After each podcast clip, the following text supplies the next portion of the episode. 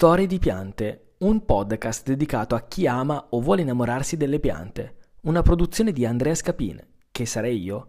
Ogni episodio è dedicato ad una specie coltivata od ornamentale, per farvi innamorare di lei e indurvi diabolicamente a riprodurla.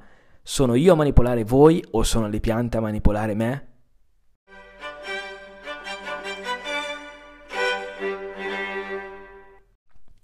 Buongiorno a tutti, parliamo di salici. Per me i salici sono delle piante bellissime per due aspetti. Il primo è la facilità di propagazione, il secondo è la crescita velocissima. Quindi per fare progetti di forestazione il salice dove c'è acqua è una pianta che è molto molto adatta. Come si fa a riprodurre il salice? Vi consiglio di guardare il mio video su YouTube nella pagina AgriFake scrivendo appunto riprodurre il salice per Talea tutorial per la forestazione, dove lo spiego anche con le immagini, non avrebbe molto senso spiegarlo in un podcast. E per quanto riguarda la velocità di crescita, il salice è velocissimo, quindi in pochi anni vi regala una, una, una pianta di grandi dimensioni, può essere adatto anche per fare dei, dei veri e propri filari, delle barriere. Il mio consiglio è comunque di non inserirlo singolarmente in un progetto, ma alternarlo a specie che crescono più lentamente in modo che quando il salice arriva poi a fine vita, perché non vive tantissimo, si parla di un po' di decine d'anni, poi partono le altre specie che ci hanno messo più tempo a crescere, però sono molto molto più longeve, magari anche secolari, come l'acero, come la quercia, come il bagolaro, eccetera, il tiglio. Il salice è noto anche per eh, la sua... Beh, innanzitutto vi dico che sto parlando di salice in generale, ma ci sono almeno 400 specie di salici con eh, tutta la gamma di forme e dimensione. Alcuni sono alberi maestosi che raggiungono altezze notevoli, altri sono arbusti praticamente molto bassi. Le foglie sono quasi sempre strette, lunghe e appuntite, hanno la classica foglia lanceolata.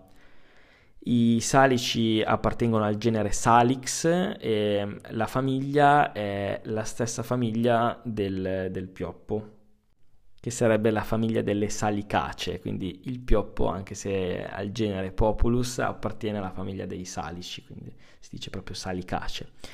Innanzitutto i salici sono noti per la loro flessibilità perché i rami sono spesso piegati e intrecciati eh, per creare delle strutture come delle ceste o dei mobili, infatti cesti di vimini, il vimini sarebbe proprio il salice e questa caratteristica è dovuta alla loro capacità di crescere rapidamente, sviluppare dei rami sottili ma comunque resistenti alla, alla flessione. Venivano utilizzati anche per legare la vite in passato nei rametti.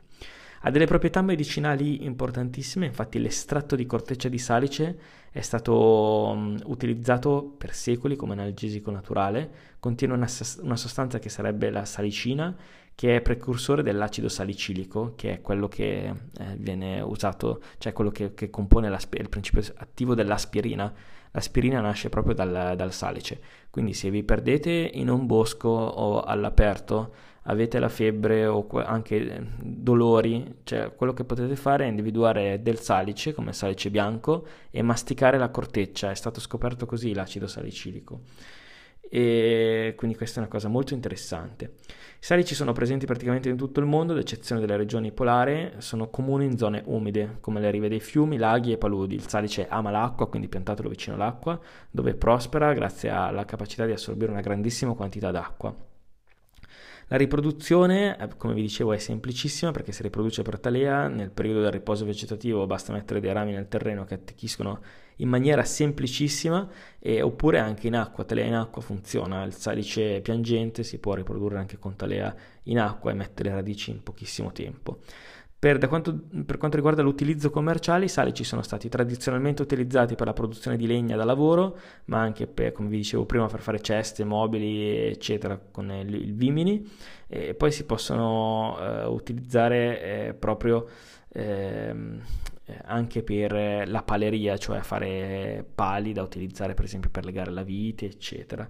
Oggi il salice viene ancora utilizzato per prodotti come mobili da giardino, bastoni da paesaggio, imbarcazioni leggere E inoltre il salice è molto utilizzato in quella che è l'ingegneria naturalistica, cioè un'ingegneria che mh, mm, si preoccupa per esempio di mettere in sicurezza dei pendii o delle rive di un fiume, eh, rendendole stabili e utilizza proprio fascine di salici che vengono intrecciati e messi nel terreno, quindi radicano, formano delle piante, però la grande radicazione mette in sicurezza in maniera naturale il, il pendio o la riva del, del, del fiume, anziché utilizzare per esempio il cemento, che è brutto.